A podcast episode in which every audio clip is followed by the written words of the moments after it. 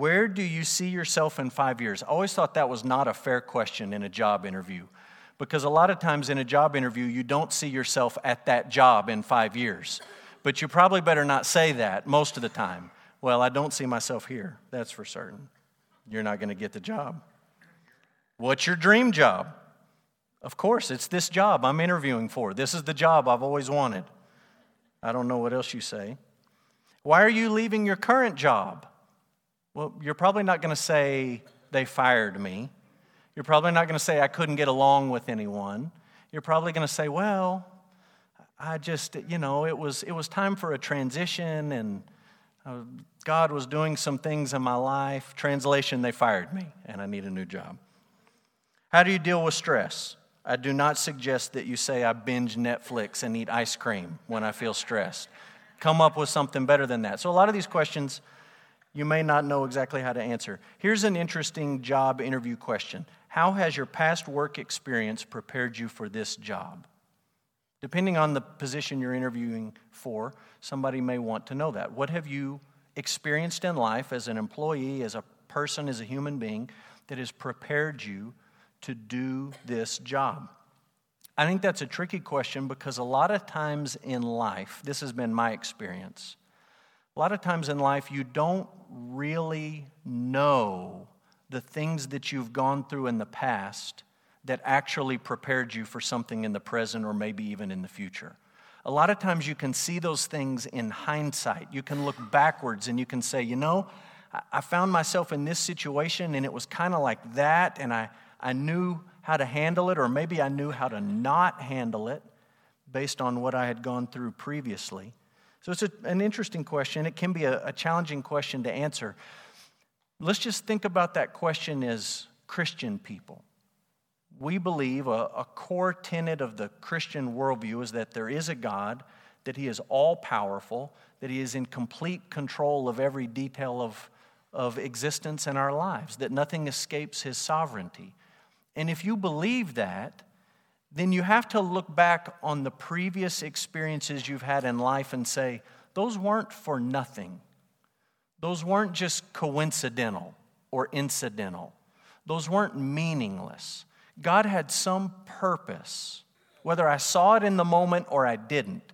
God had some purpose in all of the things that He led me through in my life. God is always at work in our lives, even when we don't think He is.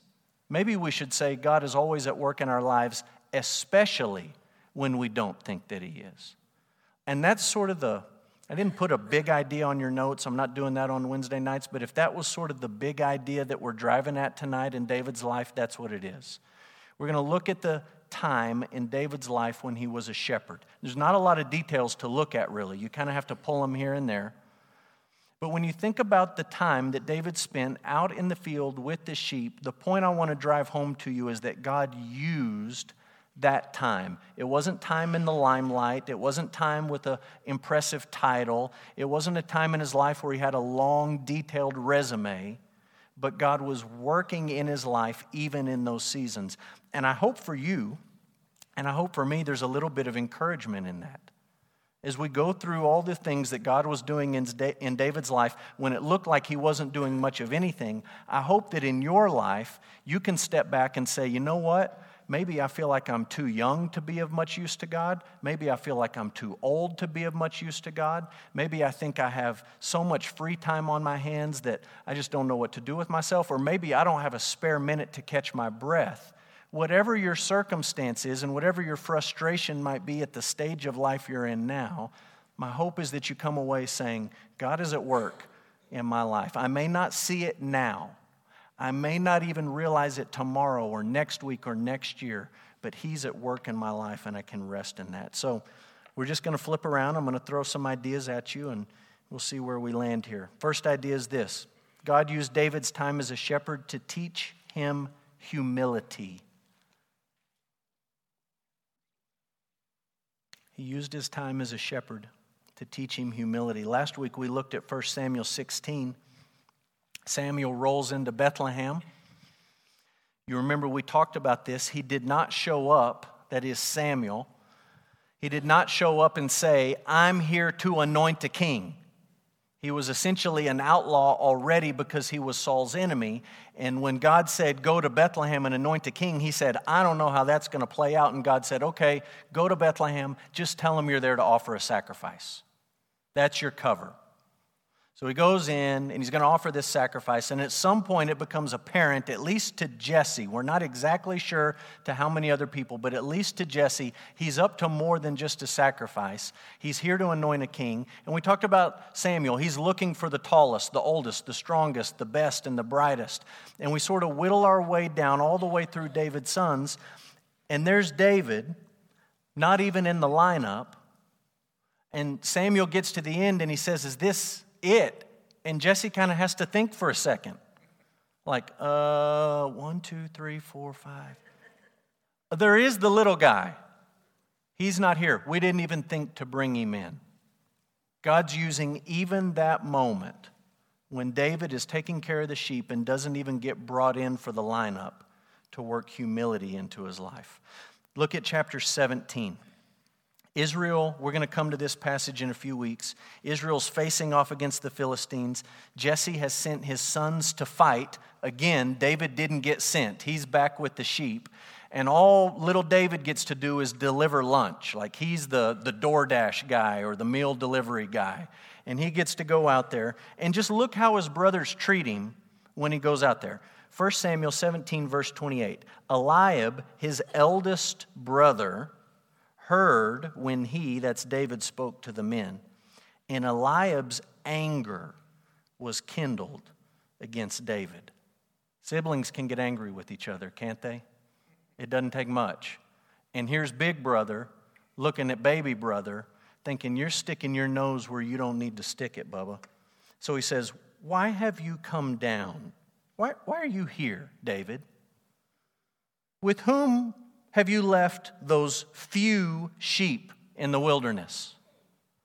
Not only does he take a jab at him for being a shepherd, but he says, You're not even that important as far as shepherds go. You just have a few sheep. And we don't know how many sheep he had, but this is big brother sort of poking baby brother. You're not that big a deal, David. I know your presumption and the evil of your heart, for you have come down to see the battle. And David said, What have I done now? Was it not but a word? And he turned from him toward another and he spoke in the same way. And the people answered him again as before. This is working humility in David's life. He's there. He wants to be involved. He wants to be a part. He wants to know the battle plan. He wants to know what's going on. And everybody just sort of looks at him and says, You're a nobody. You're not worthy of the information. You're just here to stick your nose where it doesn't belong. How did God use that in his life? I think he used it in a couple of ways. I think for one thing, if you're a king, you got to have pretty thick skin. Right? You ever heard the phrase, don't punch down? Right? If you're a king, you can't worry about every little person who gets upset with you about something. You can't be punching down at everybody. You got to let some of that stuff bounce off of you. Maybe God's working some of that into David's life as he's he's enduring these insults. I also think a king needs to know how to serve. A king needs to do uh, needs to know how to do things that everyone else doesn't really see as all that important. Jesus talked to his disciples about that. You want to be the greatest? You want to be the most important? You want to be the guy who's in charge? You want to sit at the head of the table? Why don't you go wash some feet? Do the servant's job if you want to be the leader. That's how you lead in the kingdom, and God is teaching David that. Everyone else is out doing quote unquote important things. David is doing unimportant things, watching sheep. I hope you see the same pattern actually played out in Jesus' life. We're going to come back at the end and talk about Jesus. But you see the exact same thing play out in Jesus' life. He shows up, he's not the youngest, but he shows up at times, and his brothers mock him, and they tease him, and they make fun of him. And they, they poke at him.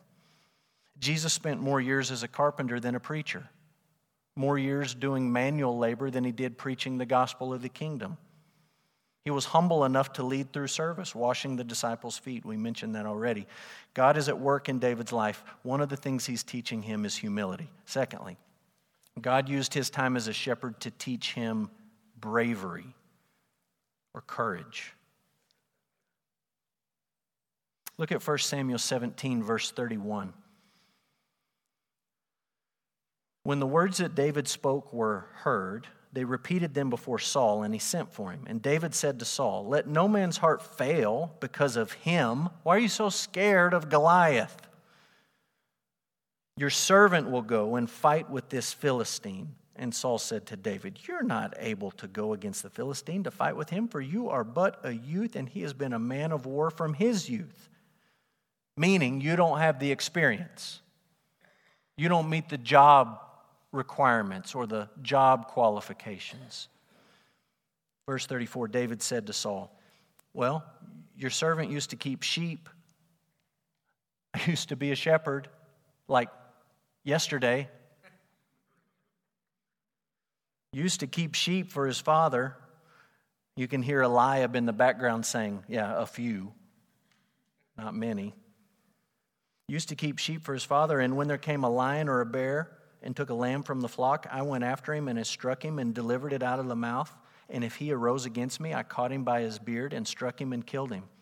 Your servant has struck down both lions and bears, and this uncircumcised Philistine will be like one of them, for he has defied the armies of the living God. David said, The Lord who delivered me from the paw of the lion and from the paw of the bear will deliver me from the hand of the Philistine. And Saul said to David, Go, and the Lord be with you. Everyone else kind of chuckled at it. We kind of chuckle at it. We kind of look at it and say, man, it's one thing to go out and fight a, a cougar one on one, and you got a staff, and it's another thing to go fight Goliath. But in David's mind, there really wasn't that big of a leap. He said, I've done this, I can do that. And I understand there's faith here. David says, The Lord delivered me here, and the Lord will deliver me here. There's certainly faith, but there's also courage and there's bravery. And everyone else is too scared to go out. And this is one of those places where we come alongside David and we pat him on the back and we, we applaud him and we say, That was courageous, incredibly brave. Why does that matter? It matters because if you're a king, you got to have courage. Kings need to be brave, leaders have to have courage. And most of us don't just come by it naturally. Most of us learn it through small experiences and it sort of builds up. There will come a moment in your life. It may be one that a lot of people see, it may be one that only you know about. But there will come a moment in your life where you need courage. You need bravery. Not cocky, arrogant, boastful, braggadocious courage, but faith fueled courage. You're going to need it. And that moment is not going to come with like a warning sign five minutes ahead of time saying, Warning, you have five minutes to build some courage up here, where you can sort of pep talk yourself up to it. Usually it's just upon you, and all of a sudden you need it. I need some courage right now. How many of you have ever been whitewater rafting? You ever done this? I've been whitewater rafting a couple of times. When I've done it, we've always gone up to uh, up to Colorado, and and parts uh, where we've gone, there's some big rapids, uh, class five rapids, rapids that really can be, depending on the water level and the the season, can be a little bit dangerous. And every time I've gone whitewater rafting, one of the things the guide does early in the ride, right? When they put you in the river, you're not right at the rapid. They put you in in the calm, and you get used to the boat and the oar and how we're going to count and row as a team. And at some point, the guide has said, okay, now jump in. Get in. And you sort of look at him and say, well, I know how to swim. And he says, no, no, no, but you don't know how to swim in this water where it's moving fast and it's really, really cold. So get in. Because if you fall in in the rapid, I don't want you to freak out. I don't want that to be the first time you hit the water and you don't know what to do and you just lock up and you're terrified. So you're going to get in now and you're going to swim through some of this light stuff. And then later, if you happen to capsize and go in on the big rapid, you're ready. That's kind of what God is doing with David. He's saying, Look, I'm not going to throw you right to the Philistine in the sixth grade. I'm going to send you out with the sheep. And you're going to be frustrated by that because what you want to do is be out there with your brothers. But you're going to go with the sheep first. You're going to stay with the sheep. You're going to learn responsibility and you're going to learn to be faithful and you're going to learn all these things. And when you're ready, I'm going to send a bear. You're going to have to fight that bear. And I'm going to send a lion and you're going to have to fight that lion. And those things, those experiences in life are going to prepare you for what's coming later. Here's my point. When David was fighting the bear and when David was fighting the lion, he didn't see it as preparation. He just saw it as life. This is just life, it's just happening. He didn't know it was getting him ready for something else down the road. In your life, today, tomorrow, next week, something's going to happen, and you're not going to immediately just think, oh, I know what God's up to. He's getting me ready for something really scary. You're just going to deal with it. And you're going to trust God is at work in my life, even when I don't quite understand what He's doing, or even when I don't feel like He's around. He's teaching him humility, He's teaching him bravery. Number three, God's using David's time as a shepherd to mold his heart. To mold his heart. Flip over to the book of Psalms and I'll try to describe what, what I mean here. I told you Sunday that um, we've had a couple of funerals recently.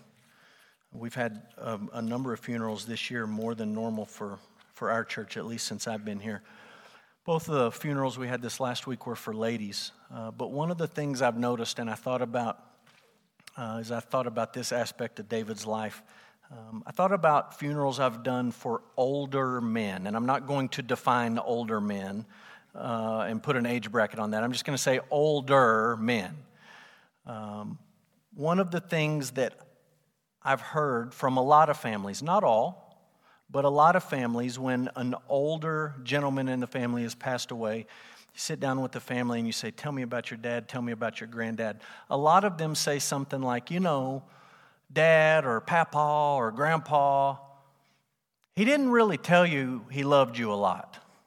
Like, he wasn't a man of many words, but I knew he loved me.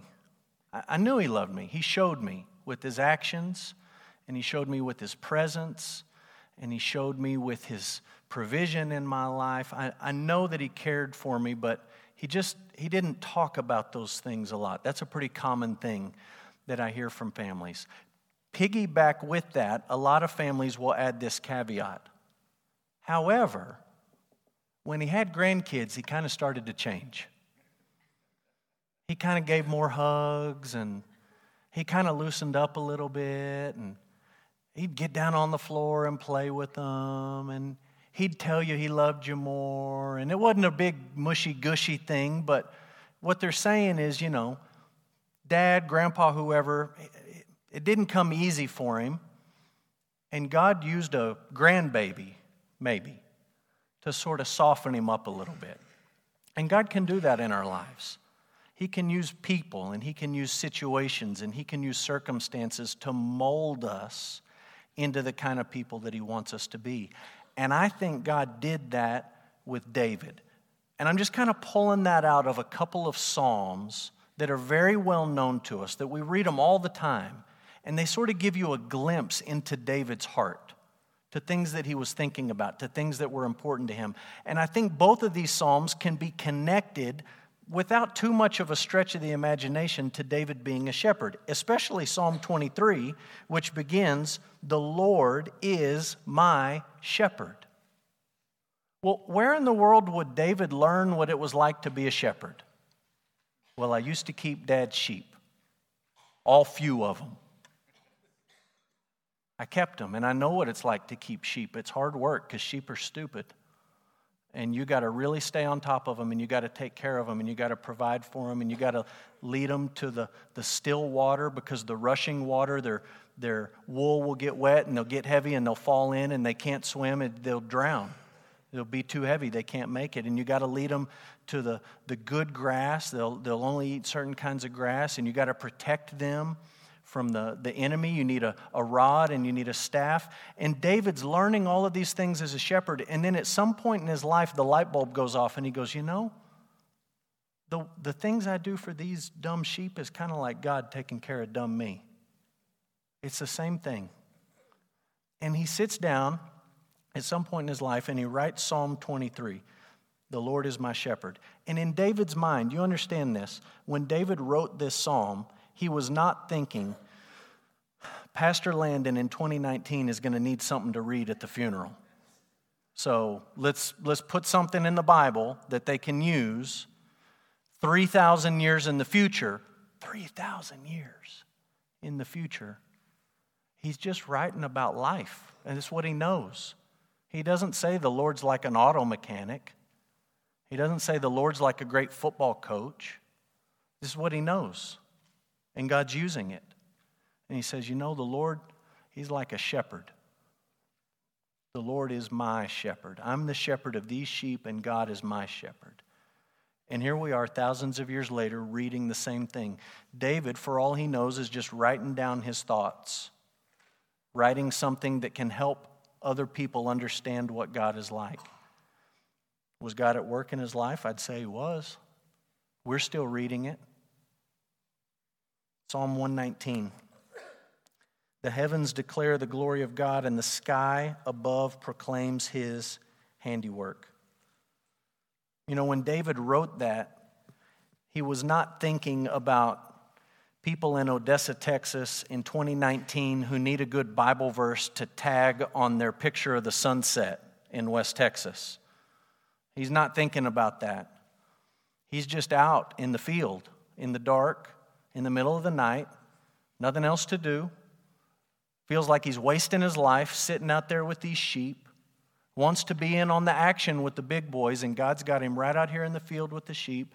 And he's looking up, and he's got nothing else to do, so he starts thinking about the stars and the sky and the moon in the wonder of it all and the glory of it all. And he says, The heavens declare the glory of God, and the sky above proclaims his handiwork. Day to day, every single day, it pours out speech, and night to night reveals knowledge. There's no speech, no words whose voice is not heard. Their voice goes through all the earth, and their words to the end of the world. Beautiful writing.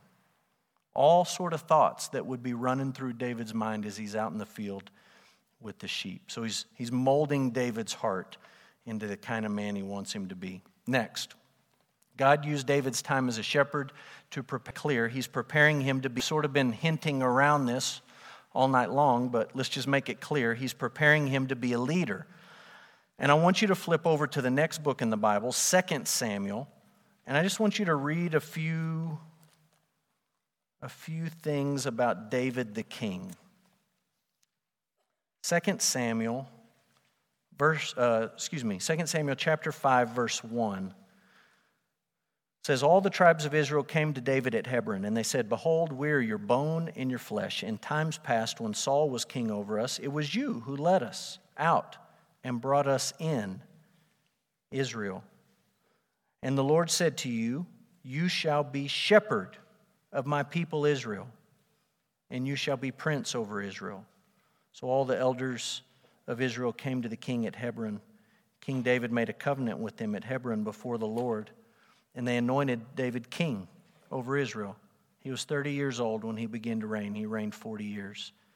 At Hebron, he reigned over Judah seven years and six months, and at Jerusalem, he reigned, he reigned over all Israel and Judah 33 years. Right here at the very beginning of David becoming the king. Right, the very entry point to the final big task that God had been preparing him for, the people say, What? You're going to be the shepherd. You're the prince.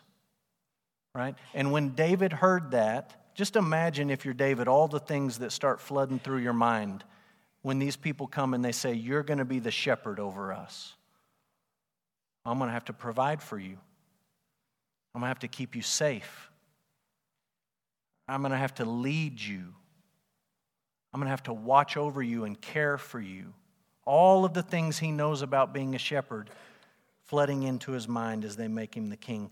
Look at chapter 7, verse 4.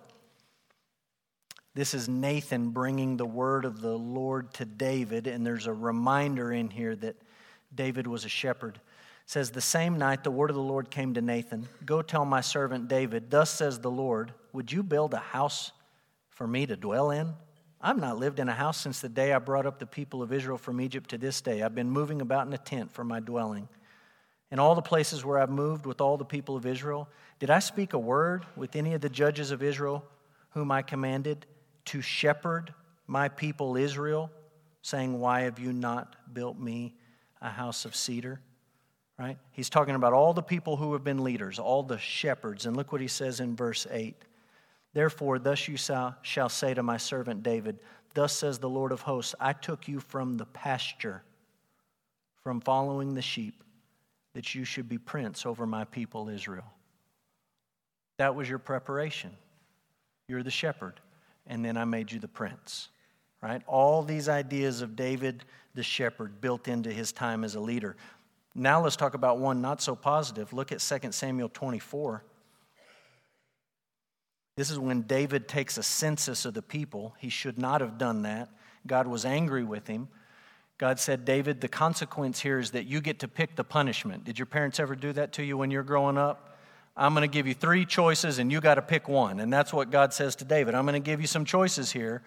You got to pick one of these three. And David chooses the pestilence. And look what we read in 24, verse 15. The Lord sent pestilence on Israel from the morning until the appointed time, and there died of the people from Dan to Beersheba 70,000 men. David's the shepherd of those people. And they died because of his sin. When the angel stretched out his hand towards Jerusalem to destroy it, the Lord relented from the calamity and said to the angel who was working destruction among the people, It's enough, stay your hand. And the angel of the Lord was by the threshing floor of Araunah the Jebusite. Then David spoke to the Lord when he saw the angel who was striking the people, and he said, Behold, I have sinned. I have done wickedly. But these sheep, what have they done? Notice he doesn't call himself their shepherd in that passage. There's an acknowledgement of, I've failed these people. They're just sheep. And I'm their shepherd, and I've not lived up to that. What have they done? Please let your hand be against me and against my father's house. At the beginning of David becoming king, at the end of David reigning as king, there's this idea of shepherding built in to the role of leadership. One last thought here on your notes. God used David's time as shepherd to prepare his people for the Messiah. He's preparing them for the Messiah. When you read through the Old Testament, God gives his people a lot of hints about who the Messiah would be, what the Messiah would be like, and he uses things that are very familiar to them. He doesn't speak in sort of terms and words that they don't have a reference point for, but it's, it's very accommodating to the people. So for Adam and Eve, when God is promising Adam and Eve that he's going to send someone, what does he say? He says, I'm going to send someone who will crush the serpent. They knew exactly what God was saying. We have an enemy, and he's part of how all this got ruined in the first place, and you're going to send someone to kill him. That's great news. Later in the Old Testament, this idea of a shepherd is tied to the Messiah. Look at the Old Testament prophet Ezekiel chapter 34. We'll just look at a few examples of this. Ezekiel 34, verse 22, God says, I will rescue my flock. They will no longer be a prey, and I will judge between sheep and sheep, and I will set up for them one shepherd, my servant David, and he'll feed them, and he'll feed them, and he'll be their shepherd. One shepherd and he's going to be like David. Look at chapter 37, verse 24. It says, My servant David shall be king over them, and they shall all have one shepherd. And they'll walk in my rules. They'll be careful to obey my statutes. They'll dwell in the land that I gave my servant Jacob, where your fathers lived, and the children and the children's children shall dwell there forever. And David, my servant, will be their prince forever. He's going to be their shepherd. They'll have one shepherd, this son of David. All these verses that Ezekiel and Isaiah and Jeremiah tie together, they all come to fulfillment in John 10 when Jesus sits down with his disciples and he says, I'm the good shepherd. I'm the one Ezekiel promised. I'm the one that, that David pointed you for, pointed you, you forward to, to look for and to anticipate. You, you had this shepherd king. And the prophet said, God is going to send a shepherd king to rule over you. And Jesus looks at his disciples and he says, That's me. I'm the good shepherd. How many of you remember the movie Karate Kid? Remember Karate Kid? How many of you seen the new Karate Kid? There's two versions. You like the old one better? Vote. Like the new one better? Anybody bold enough? No one. Not a single person. Wow. In the first one, it's Mr. Miyagi and Daniel. And uh, I am not going to rehash the, the entire plot, but Miyagi's teaching Daniel, right? He's the teacher, Daniel's a student. And all he has Daniel doing is waxing cars and sanding floors and painting fences and all of this nonsense. And if you've seen the new one, it's Mr. Han and Dre. And all that Dre gets to do in his karate training, if you've seen the new one, is hang your jacket up, put your jacket on, take your jacket off, hang your jacket up over and over again. He just takes it off, on and off, and on and off. And uh, in both of the movies, it's, it's the same idea. The student is just right at the breaking point of quitting. Like, just, this is ridiculous. I'm wasting my time. You're a crazy old man, and you have just got free labor off of me, or you've just laughed at me hanging this jacket up for months. And then they realize the light bulb goes off. I was learning karate. I didn't realize it. I thought I was just doing something menial, something routine something insignificant, but I was actually learning. Now, I've never taken karate. I don't think that's how you actually learn karate. If you're thinking about taking karate lessons, I don't think that's how you actually do it. But you understand the point in the movie. You're doing all of these things that seem so boring, they seem so unimportant, they seem so irrelevant, they just seem like a waste. Just seems like a waste until you realize it wasn't. There was actually intention there, there was thought there, there was design there, there was a plan there. That's exactly what you see in David's life during this season where he's a shepherd. David did not want to be a shepherd. He wanted to be with the big boys. He wanted to be on the front lines of the battle. He did not want to get left out of the family parties when kings were being anointed, but they just forgot him out there, and he hated it. He didn't like it. You can see his eagerness every time he shows up. He just wants to be involved. And then at some point, he looks back and he realizes it wasn't irrelevant, it wasn't meaningless, it wasn't wasted. God didn't just have me in a holding pattern, flying circles in the air until He was ready for me. God was actually working in my life when I didn't even see it. And He was preparing me for what He had in store. I like the way John Piper says it.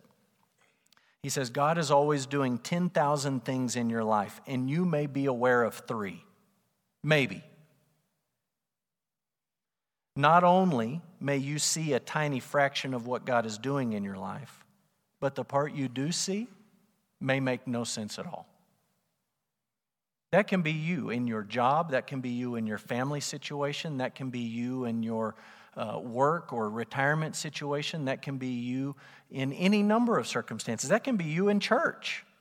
I mean, that can be you on multiple, multiple levels where you just say, God, what are we doing here? I, I don't understand. I want to do something big for you, or I, this is not what I had in, in mind when I became a Christian, or this is what I not what I thought I was signing up for when I got married or I had kids. God, I don't see what you're doing. And there's a reminder that we need to hear. You may not see it. If you see it, you may not understand it. But it doesn't mean that God's not at work in your life. And you may be aware of the tiniest fraction of what's going on, and God may be doing 10,000 different things in your life at any one moment. I just gave you a few examples here. We'll end with these, and we're not going to look them up. End of the book of Genesis, the story of Joseph, the longest story of any one character in Genesis. This is a man who's sold into slavery, accused of sexual assault, left to rot in a prison. And you talk about a holding pattern. That's a guy in a holding pattern. God, what are you doing? Well, he's doing something. He's putting you right where He wants you to be, right when He needs you to be there, so that you can save your family and lead a nation. How about the book of Ruth? How do you think Ruth, uh, excuse me, Naomi felt when she loses a husband and she loses her son and she's got to leave home and then she's got to come back empty handed? God, what are you doing in my life? What in the world is happening? How is this part of the plan? Well, it's part of the plan. You're going to gain a daughter, then a son in law, then a grandson, and eventually the Messiah. I'm doing something. You may not see it, but I'm at work. How about Esther? I mean, we could talk about the whole book of Esther. How about just chapter six? There's a king, and he can't sleep, and he's bored out of his mind, and there's no Netflix to turn on. So he says, Bring me a book. I don't care what book, any book. And he reads the book, and they open to the exact right page, and events begin to unfold. An enemy is exposed, a people is saved. The family of the Messiah lives. God's at work. In a sleepless night, God's at work. How about Luke 1? Mary, a sexually pure woman, excited to be married, finds herself in all of a sudden a situation that really doesn't look very good. And people are talking and people are whispering and people have theories and rumors begin to spread. But there's a blessing coming through that situation. God, why would you put me in this situation? Why would you choose to do it this way? Why would you put me through this? He's working. John 11, Mary and Martha, they lose their brother. He dies. They have the funeral, they bury him. God's at work. He's going to reveal his glory through this situation. Philippians 1, Paul's in prison. He's not able to travel. He's not able to plant churches. He's not able to do all the other things that he feels called to do, that he loves to do, that he's passionate about doing. And he writes to his friends in Philippi and he says, It's okay. God's at work. Because I got locked up, everyone else is talking about Jesus more. That's a great thing. And there's some guys here in the prison who needed to hear about Jesus, and I don't think they would have heard about him otherwise. God's got me exactly where he wants me. He's at work. 2 Corinthians 12, Paul has a thorn in the flesh. He, he doesn't like the thorn, whatever it is a sickness, a person, a, a disease, a, a sin, a struggle. He begs God to take it away. God, why will you not change this circumstance in this situation? Why will you not get rid of this? Why will you not work in my life? God, please do something. And God says, I'm not going to take it away. And the end result is that Paul is made humble. That's a good thing. He's dependent on the Lord. That's a good thing. And God's power and glory shines through Paul's weakness. You see it in David's life. This season where it looks like God wasn't up to much, he was actually up to a lot. And you see it in the son of David's life. And the greatest example in all the scriptures, when the son of David is hung on a Roman cross and he's left there naked, beaten, bloody, to die. And they take him down and they put him in a grave and they seal it up. And from an outsider's perspective, you look at that and you say, well, God's not at work here. There's nothing good going on here. This is not the way that good things come about. This is not the way that God saves his people. Where is God in this situation? He's at work, doing the greatest work the work of salvation in Jesus dying and then being raised from the dead. I think when you look at this episode of David's life, it ought to provide a little bit of encouragement to you. And maybe it's not encouragement you, you need today. Maybe it's encouragement you're going to need next week or next month or next year. Or maybe it's the encouragement you need tonight, where you've come in and you've said, God, I don't know why you've got me where you've got me. I don't understand it. It's not where I would choose to be. I sure feel like you could use me in other places or other ways, in much greater ways. And maybe you just need to be reminded I may not see all the ways that God is at work in my life right now. And the ones that I do see, I may not even be able to make sense of. I may not see how God is going to use this situation for my good or for the good of my kids or my grandkids or a hundred years down the road, their grandkids, but He's at work. And we can rest in that and we can trust Him for that.